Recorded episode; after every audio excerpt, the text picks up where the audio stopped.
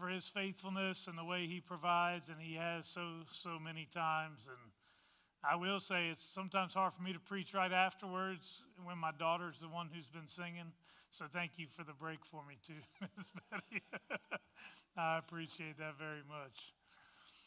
The theme of UPS is most of y'all probably know this what can Brown do for you? It is a brilliant marketing slogan, and every time you see Brown, you're supposed to think of UPS. And they do a great job of making sure that every time you see them, you see something that's brown. The trucks, for example, are brown, their uniforms are brown, and most of the boxes are brown, although I think the boxes were brown before UPS came along. Well, what is it that defines us as Christians? In a manner, Paul is answering this question in his sermon that's found in Acts chapter 13. The sermon really starts in verse 16 and runs through verse 47, but we're not going to read 30 verses today. Instead, what we're going to do is we are going to focus on a few verses. Although I do want to point out that there is a stereotype that proves to be true in verse 16. I was always told that both Jews and Italians tend to talk with their hands a lot. And Paul is repeatedly defined as being a Jew. Well, in verse 16, it says that Paul stood up, motioning with his hands, he began to speak. Um, that means he was Jewish. By the way, just to let you know, watching some of y'all, I've come to the conclusion that some of y'all might be Jewish or Italian as well. Anyways, as Paul begins to speak, his entire message is about identifying what it is that defines those who are in Christ. Now, he's speaking to the people at Antioch, and this is incredibly important to us this morning. Antioch was an ancient Greek city, which means that it is primarily made up of Gentiles. A Greek city would have primarily been Gentiles. And remember that Jews rarely had acceptable contact with Gentiles. Yet Paul and Barnabas set out to share the gospel in this particular place. As a result, knowing that they didn't have the rich religious heritage that Paul had, knowing that they had not been raised in good Jewish homes, he goes to the foundation of their faith. In other words, you can't start with step three when the people that you're dealing with are only at step one. So, where this really applies with us is that what we are looking at today is intended to be foundational to our faith as well. If we don't get this part right, then the rest of our faith story is very fragile. It's starting in the wrong place. So let's get to the key verses for today. It's found in Acts 13. I already mentioned that, but verses 38 through 39. This is what it says Let it be known to you, therefore, brothers, that through this man forgiveness of sins is proclaimed to you. And by him, everyone who believes is freed from everything from which you could not be freed by the law of Moses. So, I want to start here, even though it's not the first thing that's actually in your notes this morning. We're talking about this unlikely audience. Remember, they're meeting here in Antioch, and from the very beginning, Paul finds common ground with these unclean Gentiles. He doesn't pray, portray himself as being better than them in any way. Instead, he addresses them as brothers. Now, this could indicate that there were possibly some Jews who were present. But more than anything, it probably sends a message that we are in this together. Have you ever looked around and seen other people and you look at the decisions that they've made and almost unintentionally began to look down on them? Thinking to yourself, much like the man who prayed, Thank you, Lord, for not making me like this individual. Have you ever looked at the brokenness of others and seen yourself as being somewhat superior to them in some way or another? The problem with that mentality is it's wrong. The Apostle Paul would have known that because Paul knew the things that he had done prior to him coming to Christ. And you can call all the Gentiles unclean all you want. Paul was one who actually had Christians arrested and murdered. He stood by and watched as Stephen was stoned to death. People laid their cloaks at his feet. He was just as responsible as those who threw the stones that day. So for him to look down on anyone else would have been completely hypocritical. He sends a message as he refers to them as brothers that this is not something that is just for the Jewish people, but rather this hope and this grace that is being offered is actually in, intended, it is extended to all of the human race. And this is a little bit of a side note here, but it's also important to note that Antioch becomes a very important city for Christians. We're told later in this, uh, in this particular passage that this is the first place where people were called Christians. It is as if this is the birthplace or the cradle of Christianity. Now, it's funny that God would give Gentiles this honor, not the Jews, but rather the Gentiles. So, as Paul addresses them, note what he says Let it be known to you that through this man, forgiveness of sins is proclaimed to you. If you read through the verses leading up to verse 38, it's not hard to see that the reference of this man is clearly pointing to Jesus. Paul is declaring that forgiveness of sins is only available in Jesus Christ. This is important for multiple reasons. To begin with, in their culture, there were many, many gods. Not only do they have the many Greek gods of mythology, but you have many other gods that would have been associated with the nations that had come under Roman rule. Well, none of these false gods, these other gods, had the power to grant forgiveness of their sins. And even those who didn't believe in the one true living God knew that sin was a problem. They might not have called it sin, but they knew that there was a difference between right and wrong. And they all knew that there had been times that they had been on the wrong end of goodness and evil. When Paul wrote that all have sinned and fallen short of the glory of God, he wasn't presenting some new, novel idea. Everybody knew that already. In fact, this leads to the other reason why this man, Jesus, being the source of our forgiveness, is so important. You see, for many of the people, much like people today, there was a mindset that my goodness can somehow make up for the evil and the sin that is present and has been present in the past. In other words, if I do enough good, it can somehow outweigh the bad that I've done. But it actually doesn't work that way. Consider the fact that your sin cost Jesus Christ his life. He went to the cross to pay the price for your sin and for my sin. If that is the case, how much good would you need to do in order to make up for such a tragic result? Remember, Jesus is perfect. That makes him better than you. How much good would you have to do to make up for what you caused in Jesus Christ dying on the cross? It can never be enough. So, Jesus is the only way to find forgiveness. And this is still true today. But I ask you a question. Maybe this sounds like a dumb question. I don't know. Which Jesus are we talking about? I'm not talking about Jesus, the, the guy that works at the construction site down the road. There are people who still have the name Jesus, Jesus. I'm talking about which Jesus are we talking about? We're talking about the Jesus of the Bible, right? But maybe it's not such a dumb question. In fact, let me propose something extreme to you this morning. What if not everyone who calls themselves followers of Jesus Christ is really a follower of the biblical Jesus Christ?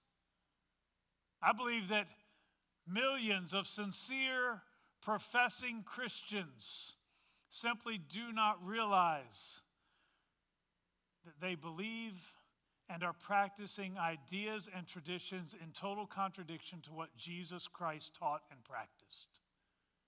So, how's that possible? Maybe some of it is because we've watered down what Jesus Christ is really all about.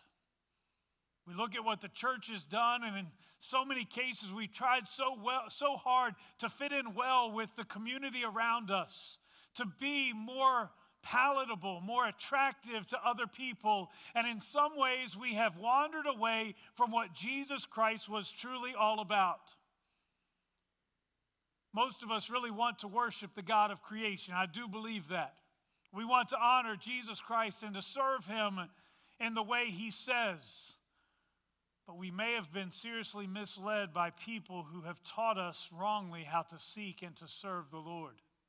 Consider the words of Paul in 2 Corinthians 11, verse 3 and 4. He says, But I fear lest somehow, as the serpent deceived Eve by his craftiness, so your minds may be corrupted from the simplicity that is in Christ. For if he who comes preaches another Jesus, whom we have not preached, or if you have if you receive a different spirit from which you have not received, or a different gospel which you have not accepted, you may well put up with it. Today, there are all kinds of approaches to what we call Christianity, ranging all the way from New Age thinking that has weaved its way into Christianity to some forms of Roman Catholicism to hyper emotional charismatic groups Although all may use the term Jesus in their worship, they often have totally different understandings of what Jesus actually stood for and what he taught. Each, in one sense, is worshiping a different Jesus Christ. Each is preaching a different gospel. I'm going to give you a, quick example of this, and it's a little bit dangerous because I have friends who watch this uh, from past experiences and they pay attention to the sermons each week. Did you know that there are many faiths out there that believe in Jesus, but they see Jesus in very different ways? An example of this would be in the Mormon church. In the Mormon church, there is the belief that Jesus Christ is a Son of God. Pay very close attention to what I said that Jesus Christ is a Son of God. Actually, Joseph Smith was his brother. So is Satan. What happened to Jesus being the only begotten Son of God? Suddenly, his sacrifice is not all that special. Oh, I know that they'll talk very graciously about Jesus. I have a good friend who contacted me recently at the end of his contact, he thanked me for being his brother in Christ. And he is my brother, much like as Paul addresses the Gentiles, he addresses them all as brothers. But the reality is, the Christ that he worships in the Mormon faith is not the same as the Christ that we worship in the Christian faith.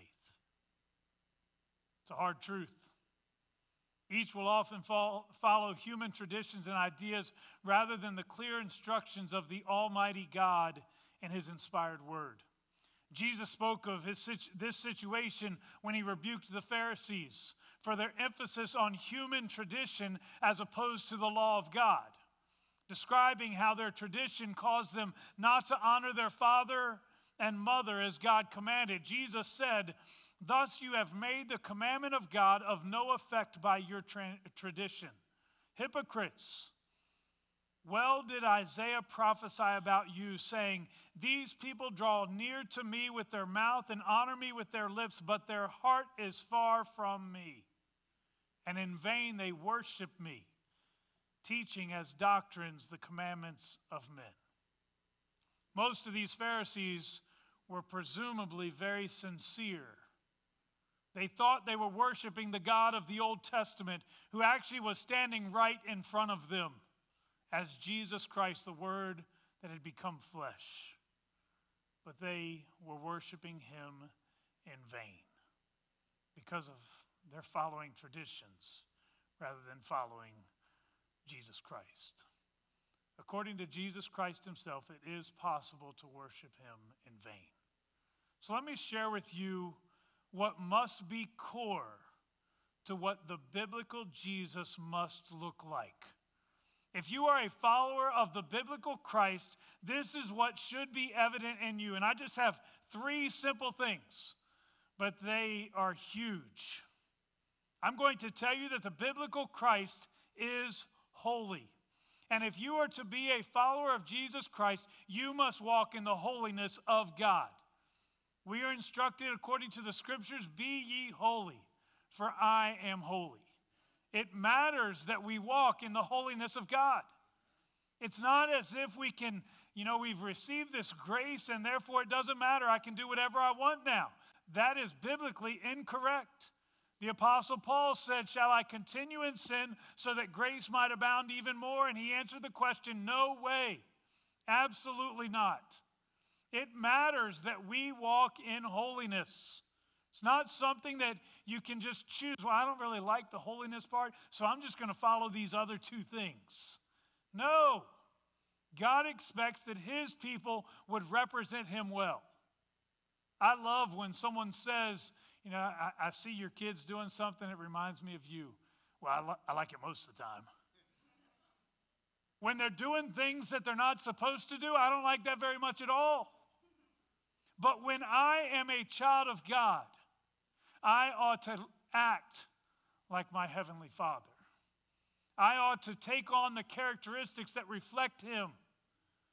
And as children of God, we are called to be holy. And therefore, we can't just pick and choose when we're going to be holy. The second thing that must be present in the biblical Jesus is grace and compassion. It almost sounds like a contrast because here we are, we're talking about the need to be holy, to make sure you live a life that reflects the character of God, making sure that you live up to a certain standard. And then we talk about grace. You see, the grace is so important because the reality is there will be times that unfortunately we probably will not live up to the holiness standard that God has called us to. I can't make up for that. His grace is the only thing that can. But it goes beyond just the grace. I said grace and compassion. We are the body of Christ, and we ought to be the most compassionate people around us. It breaks my heart sometimes when I see people who are so compassionate, so generous, so willing to give to those who are in need, and often they are people who are outside the body of Christ who are doing it. And I'm grateful for their generosity, but they should never be more generous and more compassionate than we are as children of God. Jesus modeled this. I picture the woman who had been caught in adultery, who she is brought before Jesus. By the way, in this moment, you actually see not only his compassion, but you see his holiness coming into play at the same time. Again, you can't have one and just pretend that the others aren't there. You can't have two and pretend that the others aren't there. In that particular instance, this woman is brought before Jesus, and she does not deny that she has been caught in the act of adultery. Jesus shows her incredible compassion. He says, Where are those who have judged you after they've all left, after he's addressed the fact that he who is without sin should cast the first stone? And of course, each one of them wanders off because they recognize, Well, it's not me. Because all of them had sinned. So Jesus says to her, Where are your accusers? She said, There are none. They've all left. And Jesus said, Neither do I condemn you. But then he instructs her, Now you go and sin no more. In that moment, he shows her grace, shows her compassion, and he calls her to holiness. It's not as if you have to pick which one you're going to have, you can have both. You can be a holiness body filled with great compassion and grace. And this leads to the last item that we see so prevalent in Jesus as well. Not only should we be people of holiness. Not only do we look at the biblical Jesus as being a holy Jesus, not only is he filled with grace and compassion, but specifically he meets the needs of others. When individuals were sick, Jesus didn't just say, You're not my problem. Uh, there were all kinds of people that were sick. And there were times that people didn't get healed until afterwards. We know that Peter and John, as they go to the temple, there's a man who is there begging every day and he's asking for alms. And Peter says to him, Silver or gold I do not have, but what I have I give freely. In the name of Jesus Christ of Nazareth, get up and walk. And that's exactly what he does. Well, if the guy met there every day, that means Jesus probably had walked by on multiple occasions. I don't understand why Jesus chose to heal somebody the first time and then he let someone else wait on other occasions. His will is better than mine. I get that But the point of this is to recognize that Jesus, in his 33 and a half years, did everything he could to meet the needs of others. He saw the brokenness of others and he reached into their lives. What does that look like for us? As those who are in the body of Christ, there are broken people all around us today. Now, I recognize that when we see the brokenness of others, there may be certain things that it catches my attention that might not catch your attention, or there are things that you'll see that the person beside you won't see. When God points out to us the brokenness of others, we cannot be content with leaving that brokenness there. We must do whatever it takes to meet those needs. So, when a family is grieving, we do whatever we can to bring comfort and encouragement. When individuals are under oppression, we do whatever we can to support, to show them that they are not forgotten, that they are loved. When an individual is sick and unable to do the things that they normally would do, we do whatever it takes to provide for them. I read a post recently on Facebook, and it was a post that, in many ways, was addressing this very need within the church. There was a time that the church spoke out to the brokenness and reached out to the brokenness of our world. When there were children that were neglected, the church stepped in. The need for adoption. When was the last time the church actually said, you know what, we want to do something about kids that need a home? When was the last time we actually stepped up when there was that brokenness facing us.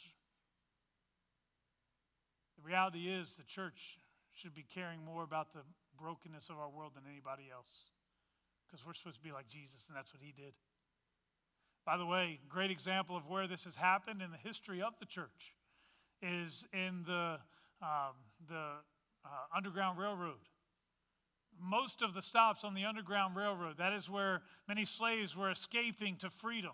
Most of the stops on the Underground Railroad were either housed by Christians or actually in churches, where individuals in the church said, I cannot ignore the brokenness that is taking place. I will step up to the plate. It's compassion, it's meeting the needs of others. And that's the kind of Christ that we have been called to serve. I said this already, but if any of these three elements are not part of your Jesus, then we're probably not talking about the same Jesus. To put this in a different way, I shared recently about Micah 6 8 being the foundational verse of our church.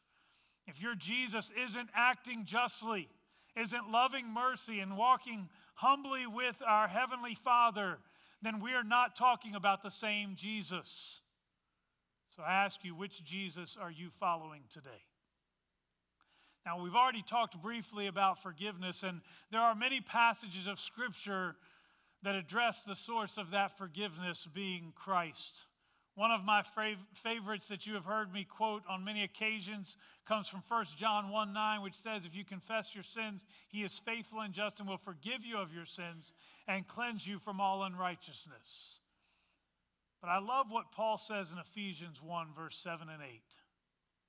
He says, In him we have redemption. In him, again, we're talking about Jesus, we have redemption through his blood, the forgiveness of sins, according to the riches of his grace, which he made to abound toward us in all wisdom and prudence.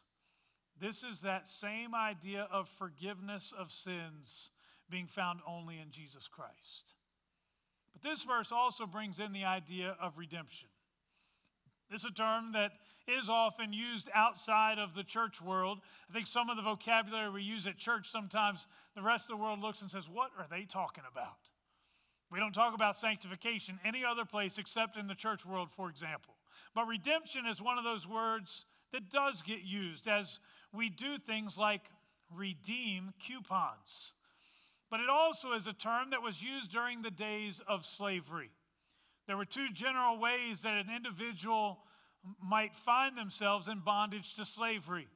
First, they could become a slave to another due to one being overpowered by the other.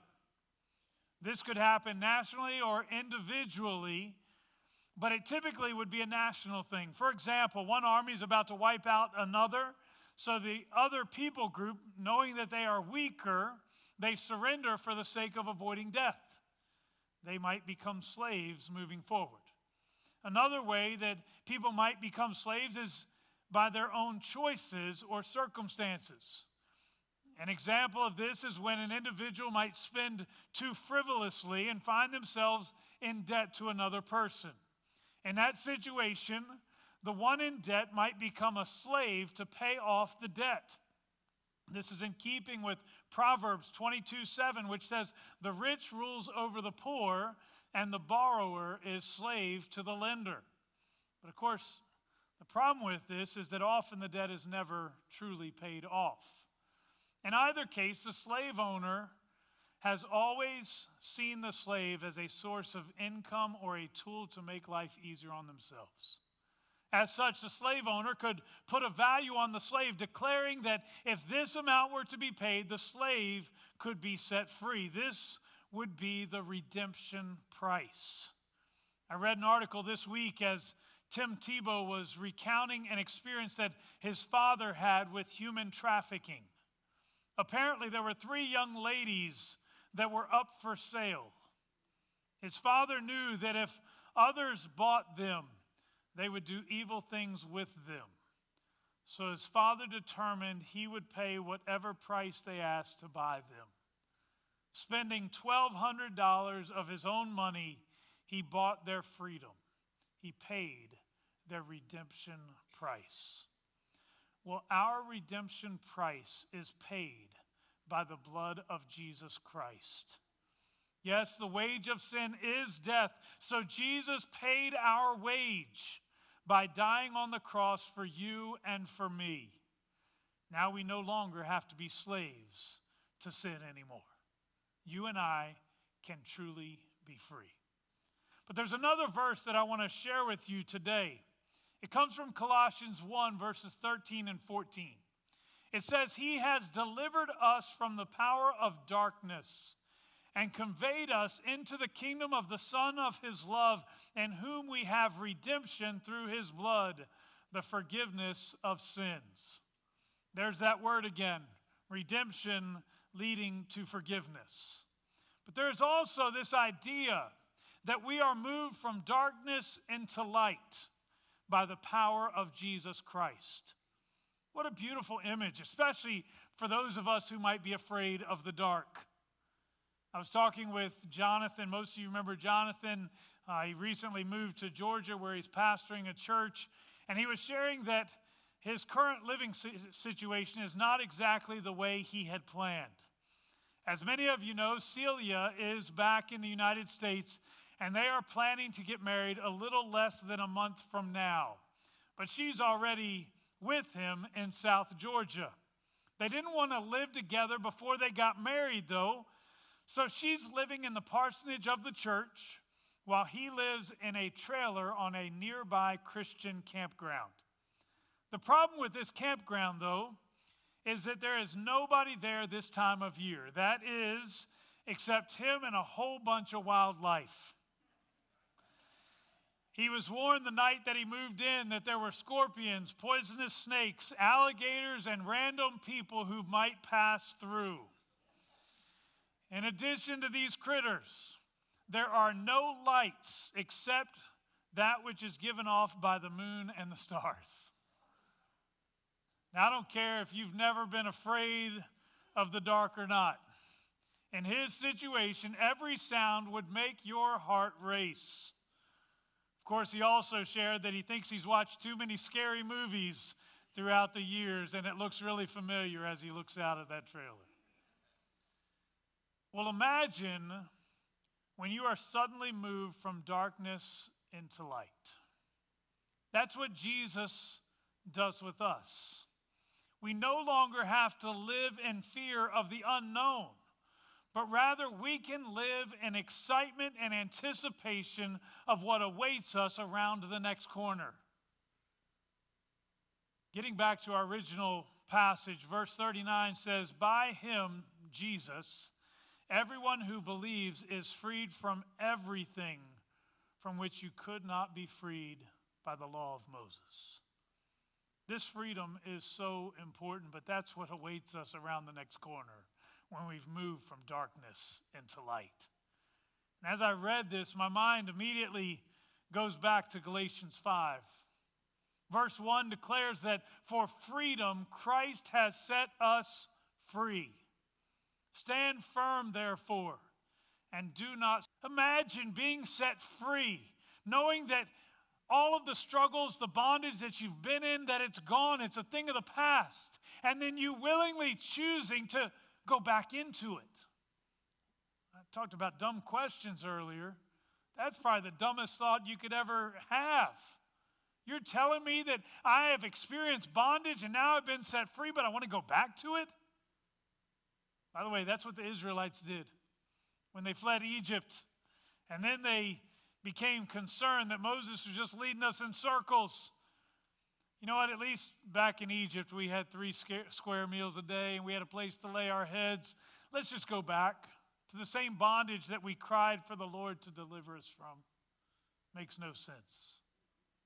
Paul then addresses some issues with circumcision here in Galatians 5, something that the Old Testament law required, but the New Testament apparently did not.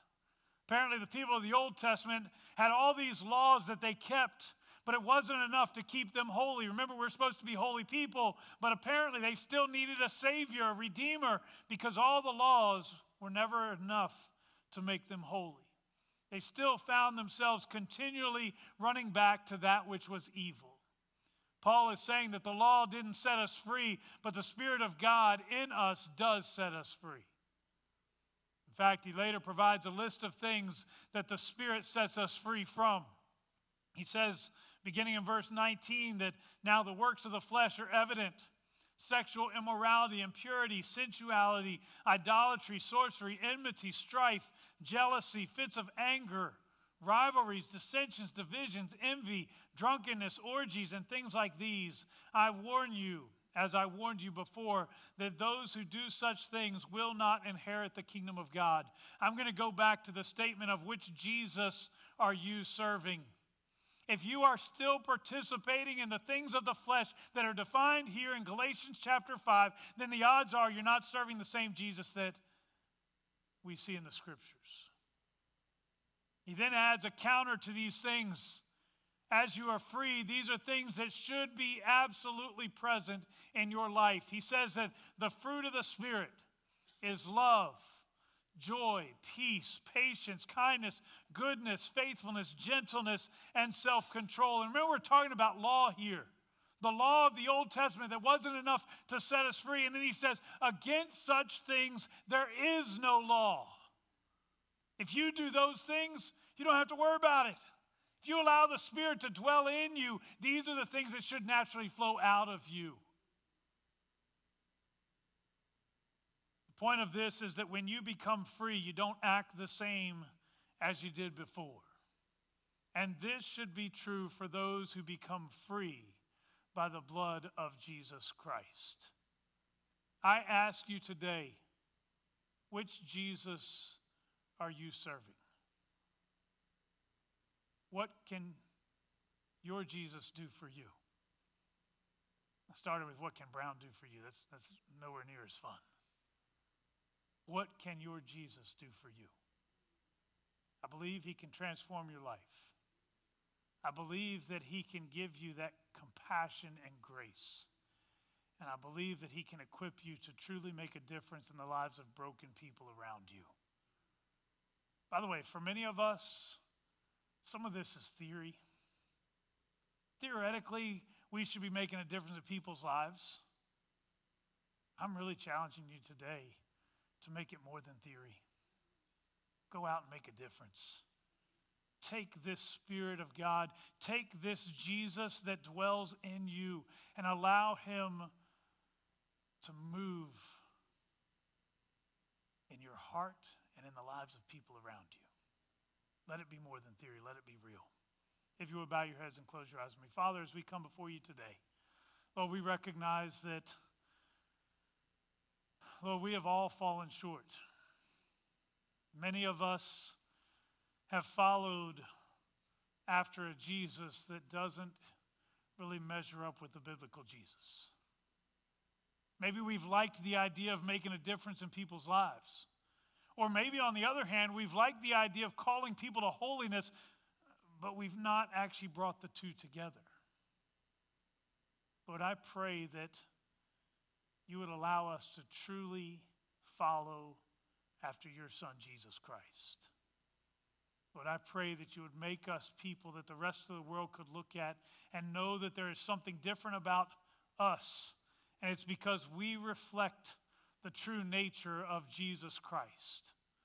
Lord, I pray that you would help us to never be satisfied with anything less. Lord, today we confess that we have fallen short, and we ask that you would forgive us. We pray that your Spirit would empower us from this moment forward to not do this as a theory where we're thinking this might be true, but help us to live it out every single day. In Jesus' name we pray. Amen. It is such a blessing to be able to worship with you this morning. I do have a couple minutes, so I want to share with you guys something really cool. Do I have a couple minutes? I got one minute. All right. Um, the local church here has extended an offer to me, and I am very, very grateful for that. Uh, next Sunday, I am going to preach, uh, which is what I do every Sunday. But uh, after that, I'm going to take five Sundays off. Uh, I'm, they're giving me what's called a sabbatical. Uh, I've been pastoring for 27 years and never had more than two Sundays off. And I'm going to take the next, after next Sunday, I'm going to take the next five Sundays off. I will tell you that we have some incredible speakers who are lined up to speak during that time. Uh, you will actually, I'm afraid some of you might think, Pastor, you could stay away for 10 weeks if you wanted. Um, basically, for the whole month of June, I am going to uh, be on vacation. Uh, I'm going to take some time to write. I'm going to take some time to just rest, to be able to spend time with my family. Uh, this is something that sometimes pastors don't get enough of. Uh, actually, I was looking at some statistics this morning, and uh, coming out of COVID, um, about 35% of pastors were either leaving the ministry or considering leaving the ministry. I'll tell you, I'm not but I don't want to get burned out. And I want to know that when I come back, I am refreshed and ready to go. So, first of all, I thank you as a church for enabling me to be able to do this. Uh, but then I also encourage you don't skip just because the pastor ain't here. The truth is, you're going to have incredible speakers who are going to share. Pastor Lee is going to share. Uh, Pastor Colby is going to share one week. We have um, actually Mark James, who is a retired minister. He's going to share. Paul James, who is the assistant district superintendent, he is going in, uh, in the South Coastal District. He is going to share one week. And then Landon Davis, who actually did his internship with us here one, uh, one year, he is going to share one week as well. You have some great people who are going to share, and I believe God is going to provide a message that you need to hear. So I invite you, still come anyways. It's going to be a great opportunity to be a part of the ministry of the church. All the other things that go on, they're still going to go on. It's not going to fall to the wayside, it'll still be taking place. So, my one thing is I ask you, don't die while I'm gone. So, it seems like anytime the pastor goes on vacation, people die. Uh, we'd rather not have that happen. So, it is a blessing to have you, and I look forward to sharing with you again next week. And I look forward to my uh, sabbatical. Thank you for being with us. Go in peace.